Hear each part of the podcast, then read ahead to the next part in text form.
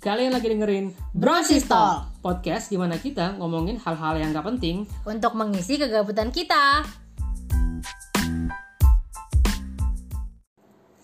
Pandemi gini nih, teman-teman gue surprisingly banyak banget coy yang nikah. Mungkin karena lagi physical distancing, jadi resepsi bisa biayanya dipotong 80% kali ya. Kan jadi bisa hemat tuh, nggak perlu ngundang rekan-rekan kita yang super banyak. Atau bisa jadi karena gabut di rumah terus mikir mau ngapain lagi ya? Nikah aja kali ya. Tapi kalau menurut lo sendiri emang nikah tuh masih penting ya di masyarakat? Atau orang nikah cuma karena terpaksa tuntutan uh, circle mereka yang semuanya udah pada nikah? Oke, kalau menurut gua sih kenapa banyak banget orang nikah pas pandemi ya ada benernya juga gitu loh. Pertama, biaya resepsi pastinya lebih murah karena lo nggak harus ngundang banyak orang gitu kan. Yang kedua, bisa juga tuh orang-orang nikah karena gabut di rumah aja gitu kan. Mereka udah nggak tahu lagi mau nonton series apa, mereka udah nggak tahu lagi mau main game apa. Kayaknya tuh enak juga kali ya punya pasangan di rumah gitu loh secara kan kalau misalnya lo punya pasangan lo banyak kegiatan yang bisa dilakuin bareng lo bisa masak-masak bareng lo bisa bobo-bobo bareng gitu loh. Bayangin kalau misalnya lo pacaran lo kan nggak mungkin bisa beraktivitas di dalam rumah kan. Lo nggak mungkin bisa masuk ke rumah pacar lo dan orang tua lo ngebiarin atau orang tua pacar lo ngebiarin lo berdua masak-masak bareng gitu kan. Jadi emang solusinya itu ya nikah jadi salah satu solusi untuk mengisi waktu gitu di pandemi pandemi ini. Walaupun itu sebuah keputusan yang cukup hebat lo ya untuk untuk untuk apa ya? Untuk bisa ngisi waktu aja lo harus nikah gitu loh. Itu keputusan yang buat gue berat sih gitu loh. Karena uh, ya itu tadi gitu kan nikah itu kan uh, such a big deal gitu kan. Lo harus stick sama satu orang itu gitu loh kalau gua sih tidak seberani teman-teman kita yang pada saat pandemi nikah gitu loh. Nah, kenapa um, nikah itu menurut gua penting apa nggak penting? Menurut gua sih nikah itu masih penting ya, cuman nggak perlu harus diburu-buruin gitu loh. Karena kan menurut gua uh, nikah itu nggak kayak beli mobil atau beli gadget gitu yang kalau misalnya bosen lu bisa ganti gitu kan. Nikah itu menurut gue seumur hidup. Jadi nikah masih penting. Tapi nikah itu bukan balapan gitu loh. Kalau menurut lo gimana? Uh, gue setuju sih. Dan manusia kan makhluk sosial ya. Jadi mereka pasti butuh companionship. Pas kita ngerasa kesepian kalau kita punya uh, pasangan suami atau istri kita bisa ngobrol sama mereka dan kita nggak akan ngerasa kesepian lagi. Karena kita punya uh, kehadiran eksistensi seseorang yang nemenin kita di saat kesepian. Cuman kalau misalnya kita nikah cuman gara-gara kesepian, uh, menurut gue kurang banget ya alasannya. Karena kasihan dong pasangan kita tugasnya cum uh, untuk menghilangkan kesepian lo doang gitu. Uh, jadi nikah itu sebenarnya penting. Tapi harus ada alasan yang lebih krusial aja kenapa lo harus uh, harus cepat-cepat nikah gue setuju banget sih sama lu bahwa kalau misalnya lu nikah cuman buat uh, biar lu nggak kesepian itu menurut gue salah sih. Menurut gue sih lu sebelum nikah lu harus pastiin dulu lu udah bahagia gitu loh. Lu udah selesai sama diri lu sendiri lu udah merasa komplit sama diri lu sendiri. Karena kalau misalnya lu belum komplit sama diri lu lu sama siapa pun nggak akan bahagia gitu loh. Anyway banyak orang nih nikah supaya tua itu ada yang ngerawat gitu loh. Supaya tua itu lo nggak istilahnya mati sendirian lah gitu loh. Nah menurut lo e, nikah supaya pas tua itu ada teman ngobrol itu alasan yang tepat nggak sih? Uh, menurut gue kurang tepat sih. Soalnya berarti kehadiran seorang anak itu cuman untuk ngurusin orang tuanya pas udah lanjut usia sedangkan menurut gue nggak ada anak yang minta dilahirkan gitu karena uh, no one can deny that life is hard. Masa kita nikah karena orang tua kita mikir aduh gue nggak pengen nih tua nggak ada yang ngurus uh, nikah ah punya anak ah. Terus abis itu orang terus si anak itu lahir terus harus sekolah harus kerja dan segala macamnya atas keegoisan keputusan si pasangan ini untuk nikah supaya punya anak yang bisa ngurus mereka pas tua. Lagian juga kalau punya anak tuh it cost a lot of money. Harusnya orang mikirin juga ada berbagai macam biaya yang timbul dari keberadaan anak. Kayak misalnya biaya sekolah nih. Kan sekarang mahal-mahal banget apalagi sekolah internasional. Terus belum di lesin di kumon les nyanyi lah terus atau les renang lah. Belum lagi mereka pasti minta jajan. Terus uh, nikah tuh banyak banget orang-orang yang uh, di negara-negara maju yang nikah tapi memilih tidak punya anak atau memilih tidak menikah untuk menghindari biaya atas keberadaan anak jadi menurut gue nikah untuk biar punya anak doang tuh suatu keegoisan sih tapi kalau menurut lu gimana? Oke, ya kalau menurut gue sih emang kalau misalnya tujuan kita nikah itu pertama tadi emang supaya punya teman ngobrol, supaya hari tua itu rame karena banyak anak, itu menurut gue sih memang sebenarnya sah-sah aja sih untuk untuk kita nikah untuk alasan itu gitu loh. Untuk untuk untuk apa? Untuk supaya kita di hari tua bisa punya cucu-cucu yang mengelilingi kita tapi again buat gue um, apa ya uh, nikah itu emang kayak alasannya itu sebenarnya bukan harus supaya punya cucu banyak gitu loh tapi ya itu tadi uh, mungkin lo udah selesai sama diri lo lo udah happy gitu kan dan lo saatnya lo uh, pindah ke stage berikutnya which is itu adalah uh, menikah gitu loh.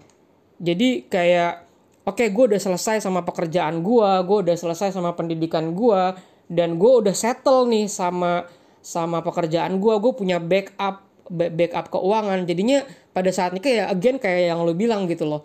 Pada saat lo nikah lo udah punya biaya untuk uh, melahirkan istri lo lo udah punya anak untuk uh, besarin anak lo untuk beli susu untuk untuk sekolahin anak lo gitu loh. Itu penting banget sih untuk untuk disiapin. Makanya uh, gue bilang bahwa di awal tadi bahwa nikah itu nggak harus diburu-buruin karena banyak banget hal yang perlu disiapin gitu loh. Dan itu banyak banget sih. Lu uh, nikah itu adalah urusan selain urusan apa ya? Uh, selain urusan hidup seseorang keuangannya juga juga banyak yang harus disiapin gitu loh. Jadi buat gue ya itu tadi apa namanya lu persiapin deh gitu loh. Untuk persiapin dulu semua hal itu sebelum lu uh, move to the next stage of your life gitu loh. Tapi ya di negara-negara maju kayak Amerika banyak banget orang yang udah tua mereka nggak tergantung sama sekali dengan anaknya. Malah mereka tinggal sendiri uh, meskipun mereka udah tua. Soalnya mereka punya dana pensiun jadi mereka nggak nggak bergantung sama sekali dengan anak-anaknya. Apa apa kebiasaan untuk uh, bergantung sama anaknya pas tua tuh cuman ada di negara Asia doang atau enggak? Gue juga nggak tahu sih. Cuman gue juga ngeliat banyak banget nih orang nikah gara-gara temannya nikah masa gue belum nikah? Atau pengen bikin resepsi yang mewah apalagi di Instagram ada Instagram kayak bright story yang bikin kesannya nikah tuh indah banget resepsinya harus mewah megah supaya orang-orang uh, mikir keluarga setiap pasangan tuh kayak wow. Atau orang bisa juga nikah karena tekanan dari keluarga. Kalau lebaran kan keluarga kadang suka rese ya tante. Tiba-tiba nanya Ali kok kamu belum nikah atau juga orang terdesak karena anjir gue udah 35 tahun nih. Uh, eh, gue harus buru-buru nyari pasangan buat nikah. Tapi menurut lu itu alasan yang tepat gak sih buat nikah? Uh, karena gue kebetulan orangnya lumayan uh, tidak peduli ya dengan dengan apa yang dikatakan society gitu loh. Jadi gue uh, buat gue sih nikah itu bukan karena harus ngikutin apa yang teman-teman lo lakuin gitu loh. Bukan nikah itu apalagi buat pamer ya karena kalau gue sih apa ya gue tuh pengennya tuh nikah itu uh, yang simpel-simpel aja yang sederhana-sederhana aja. Kalau bisa sih ya kalau misalnya pasangannya juga oke okay ya nikah tuh di KUA aja. Tapi uang yang harusnya buat resepsi itu bisa dipakai buat traveling keliling Eropa misalnya. Kan kayak aneh nggak sih lu? Kayak misalnya lu ngabisin uang ratusan juta buat resepsi yang itu habis dalam satu hari. Yang mana yang nikmatin tuh mungkin belum tentu lo gitu. Yang nikmatin kan orang lain gitu loh. Mungkin orang tua lo atau orang tua pasangan lo gitu kan. Kalau lu sih capek cuy. Lu kan duduk-duduk seharian gitu kan. Yang nikmatin ya teman-teman lu makan enak gitu kan. Uh, menurut gue sih lebih baik uh, ya itu tadi nikahnya sederhana aja tapi uangnya bisa dipakai buat hal-hal lain yang lebih penting. Jadi kalau nikah buat pamer sih itu it's a big no buat gue gitu loh. Terus berikutnya nikah karena tekanan keluarga. Uh, alhamdulillah ya sesuatu gitu. Uh, gue nggak terlalu ditekan juga gitu. Mungkin ya mungkin nyokap bokap adalah yang kayak udah mulai tuh kayak e, nih mama ada temen nih nih mama ada ini nih ada keluarga jauh nih mau dikenalin gak gitu kan kayaknya itu udah mulai sinyal-sinyal kayak mereka tuh kayak udah mulai worry gitu loh sama gue cuman kalau gue sih kayak nanggepinnya kayak ya ya ya udah ntar ntar coba deh kalau ada waktu ntar ditemuin gitu. Cuman kalau gue sih lebih prefer untuk kayak uh, nyari sendiri. Walaupun dikenalin juga nggak apa-apa sih cuman kayak again gue nyari tuh yang yang benar-benar ini aja sih yang benar-benar nyambung gitu loh. Tapi kalau misalnya nikah karena tekanan keluarga sebaiknya sih jangan terlalu juga ya maksudnya kayak kayak kasih pengertian aja gitu bahwa yang kayak yang gue bilang tadi gitu loh bahwa nikah itu kan seumur hidup gitu kan. Itu bukan kayak beli mobil yang kalau misalnya lu udah bosen lu bisa jual di OLX gitu kan. Itu seumur hidup. Jadi ya kalau misalnya ada yang ada keluarga atau orang tua lo yang yang udah mulai push pushing lo untuk nikah terutama cewek ini gue tau banget karena gue banyak temen cewek yang orang tuanya udah maksa buat nikah ya kasih pengertian aja gitu loh. Karena kan kita nggak mau kan kalau misalnya nikah cepet-cepet supaya tetangga nggak ngomongin tapi akhirnya zong gitu loh. Nah kalau menurut lo sendiri gimana nih? Nikah itu alasannya itu e, bener gak sih kalau misalnya lo nikah karena lo harus ngikutin temen lo harus ngikutin hype? Atau menurut lu nikah itu alasan yang paling tepat untuk nikah tuh harus apa sih? Uh, menurut gue alasan cuman gara-gara ngikutin temen atau ditanyain sama keluarga kenapa belum nikah itu superficial banget ya.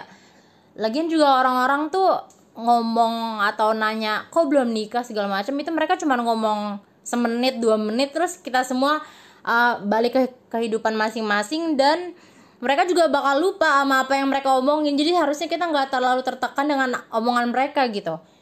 Terus juga kayaknya gue lebih pengen nikah sama orang tuh karena gue berpikir bahwa hidup gue nggak komplit dan hidup gue bakal jadi hampa banget tanpa kehadiran dia gitu. Karena kan kalau misalnya kita ngobrol sama orang nih kadang ngerasa cocok banget dan mikir kayak hidup gue bakal uh, kurang nih kalau misalnya gak dengerin dia cerita tiap hari gitu.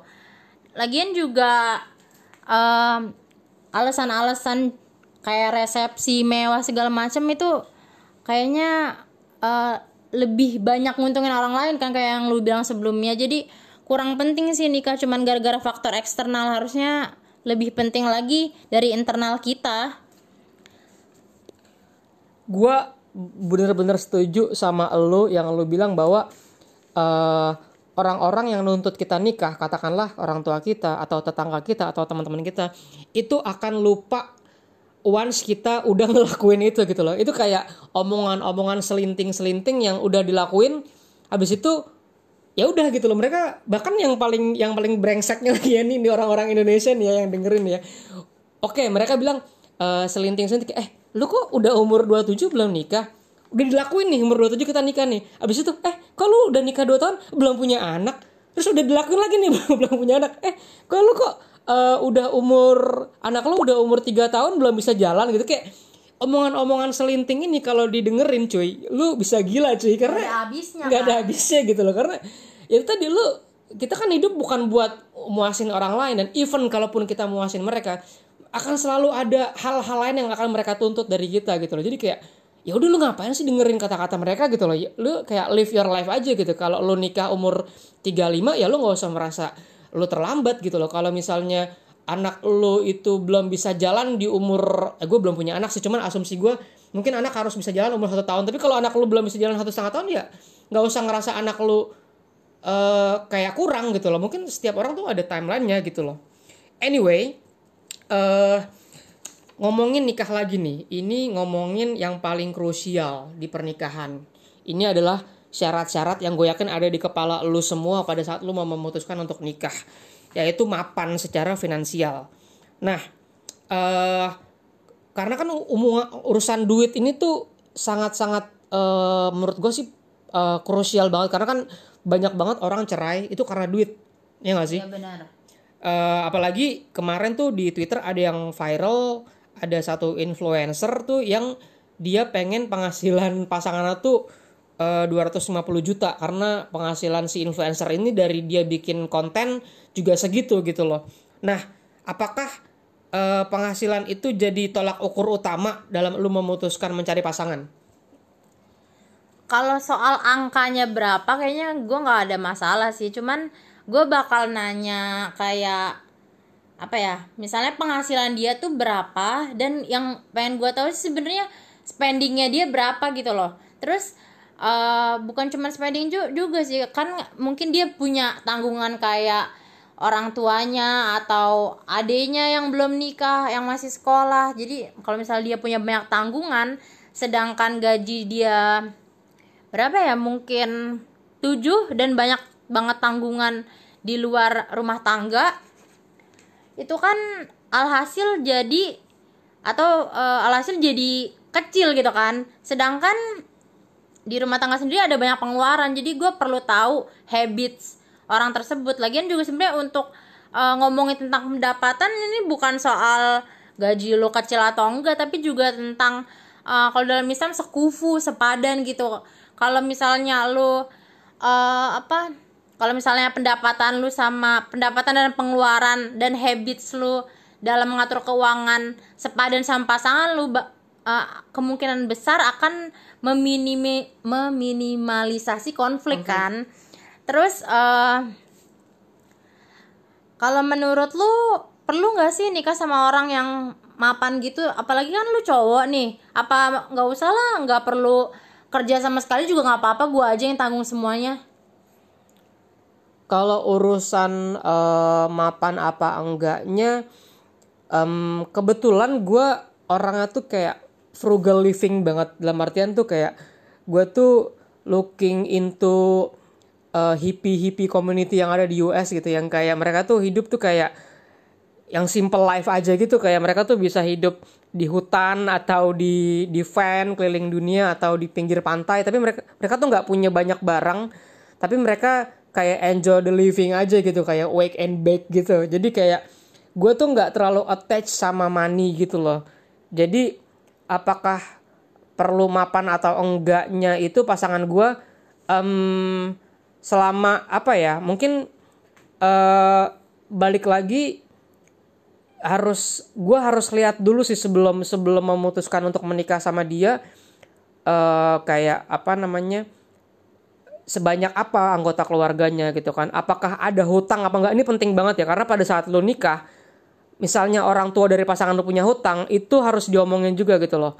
Siapa nih yang mau nanggung hutangnya? Apakah lu harus bantu atau enggak gitu loh? Jadi kayak eh, mapan enggaknya itu bener juga kata lu sih kayak bukan masalah nominalnya 7 juta atau 15 juta atau 30 juta tapi masalah rasio rasio dari kebutuhannya gitu kan. Kayak misalnya mungkin gaji lu 30 juta dan itu gede gitu. Tapi lu harus tanya dulu nih jangan-jangan mertua lu punya utang gitu dan lu berkewajiban untuk atau mertua lu looking looking forward untuk lu bantu hutangnya. Dan hutangnya itu kayak kayak miliaran gitu. Berarti kan lu kan harus nanggung. Berarti 30 juta jadi berasa kecil. Tapi kalau misalnya gaji lu cuman 4 juta gitu tapi eh, pengeluaran lu nggak banyak istri lu juga nggak terlalu nggak terlalu pengen pengen hedon atau kayak pengen harus harus makan yang kayak gini nggak terlalu harus tiap bulan harus eh, liburan ya mungkin 4 juta jadi jadi berasa besar gitu. Jadi kalau menurut gue ya again gue nggak terlalu attach into money gitu. Dan gue juga hidupnya emang nggak terlalu nggak terlalu apa ya nggak terlalu banyak keinginan. Jadi gue nggak terlalu mikirin sih apakah mapan itu perlu apa enggak tapi yang jelas tadi gue tuh harus tahu sebelum menikahi orang bebannya itu seperti apa gitu loh. Kayak dia tuh ya harus diobrolin sih gitu kan. Dia itu pengeluarannya sebulan berapa penghasilannya berapa. Jadi kan bisa kebayang tuh apakah pandangan dia sama gue seputar uang itu sama. Dan itu tadi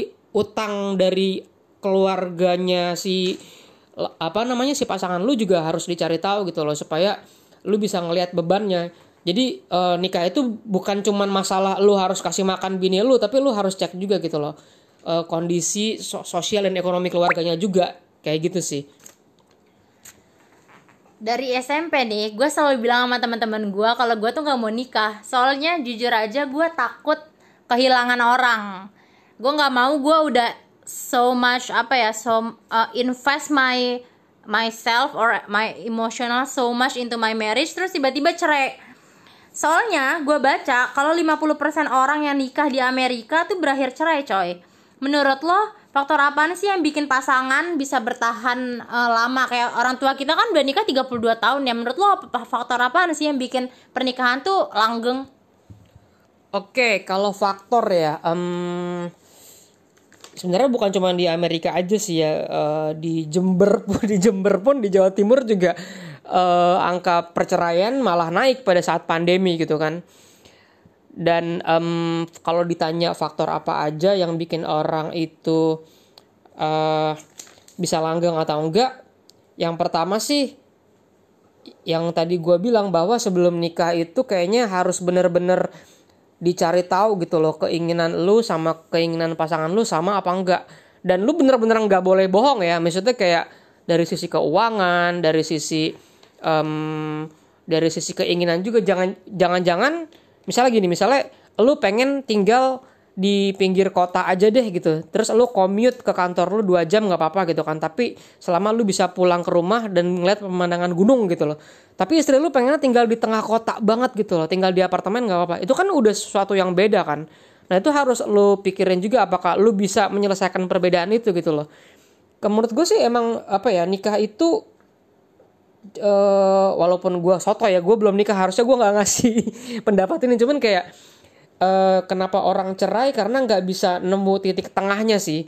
Makanya um, sebelum nikah itu penting-penting banget untuk lo kayak cari tahu gitu loh apakah lo bisa lo bisa apa namanya menghadapi orang ini gitu. Dan dan gue tuh um, gue itu selalu dari dulu itu um, uh, sebelum memutuskan jangankan untuk nikah ya jangankan untuk nikah. Sebelum gue memutuskan untuk mau pacaran atau mau long relationship to someone satu pertanyaan yang ada di kepala gue cuma satu. Satu aja.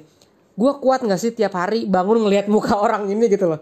Kalau ada keraguan sedikit aja kayak kayaknya gue nggak kuat nih setiap hari harus ngeliat mukanya orang gue akan rethinking a lot untuk melanjutkan gitu loh. Jadi gue harus make sure gitu loh kayak apakah gue akan kuat nih tiap hari ngeliat muka orang ini ngeliat muka orang ini muka orang ini? Dan and to be honest dari banyaknya orang yang gue temuin ya adalah satu dua yang gue ngerasa kayaknya sih gue sanggup sama orang ini. Cuman kayak karena satu dan lain hal gue nggak lanjut gitu loh. Cuman itu tadi sih make sure aja kalau lo itu kuat pertama bangun ngeliat muka orang ini. Yang kedua lu kuat untuk menghadapi orang ini. Lu kuat untuk mencari titik tengahnya.